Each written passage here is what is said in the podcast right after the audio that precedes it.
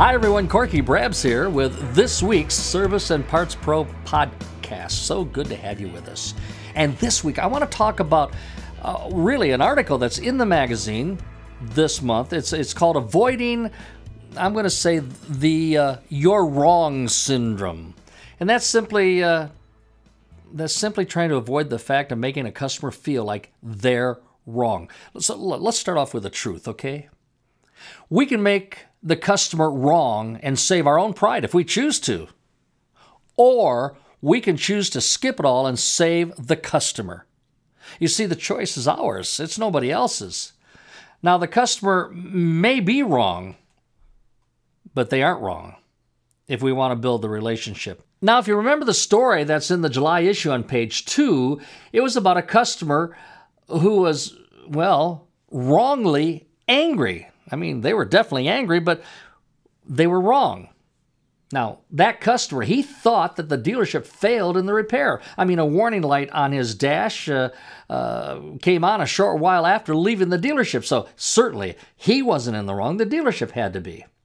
Well, after hearing the customer's angry complaint, the service consultant discovered that a loose gas cap was the cause of the problem and, and then calmly, and I want to emphasize that word calmly, calmly explained how it could happen just to anyone. In fact, I'm going to suspect he probably said it even happened to himself. I know it's happened to me, I've done that.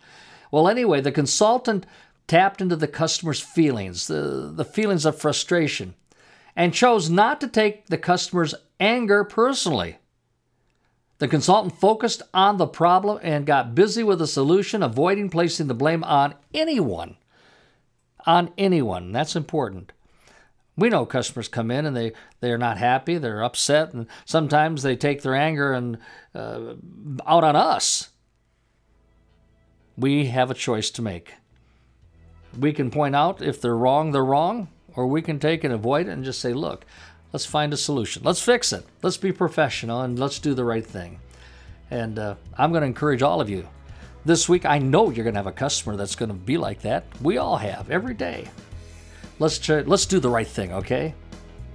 All right, well, that's the uh, podcast for this week. Next week, we're going to talk about uh, being flexible.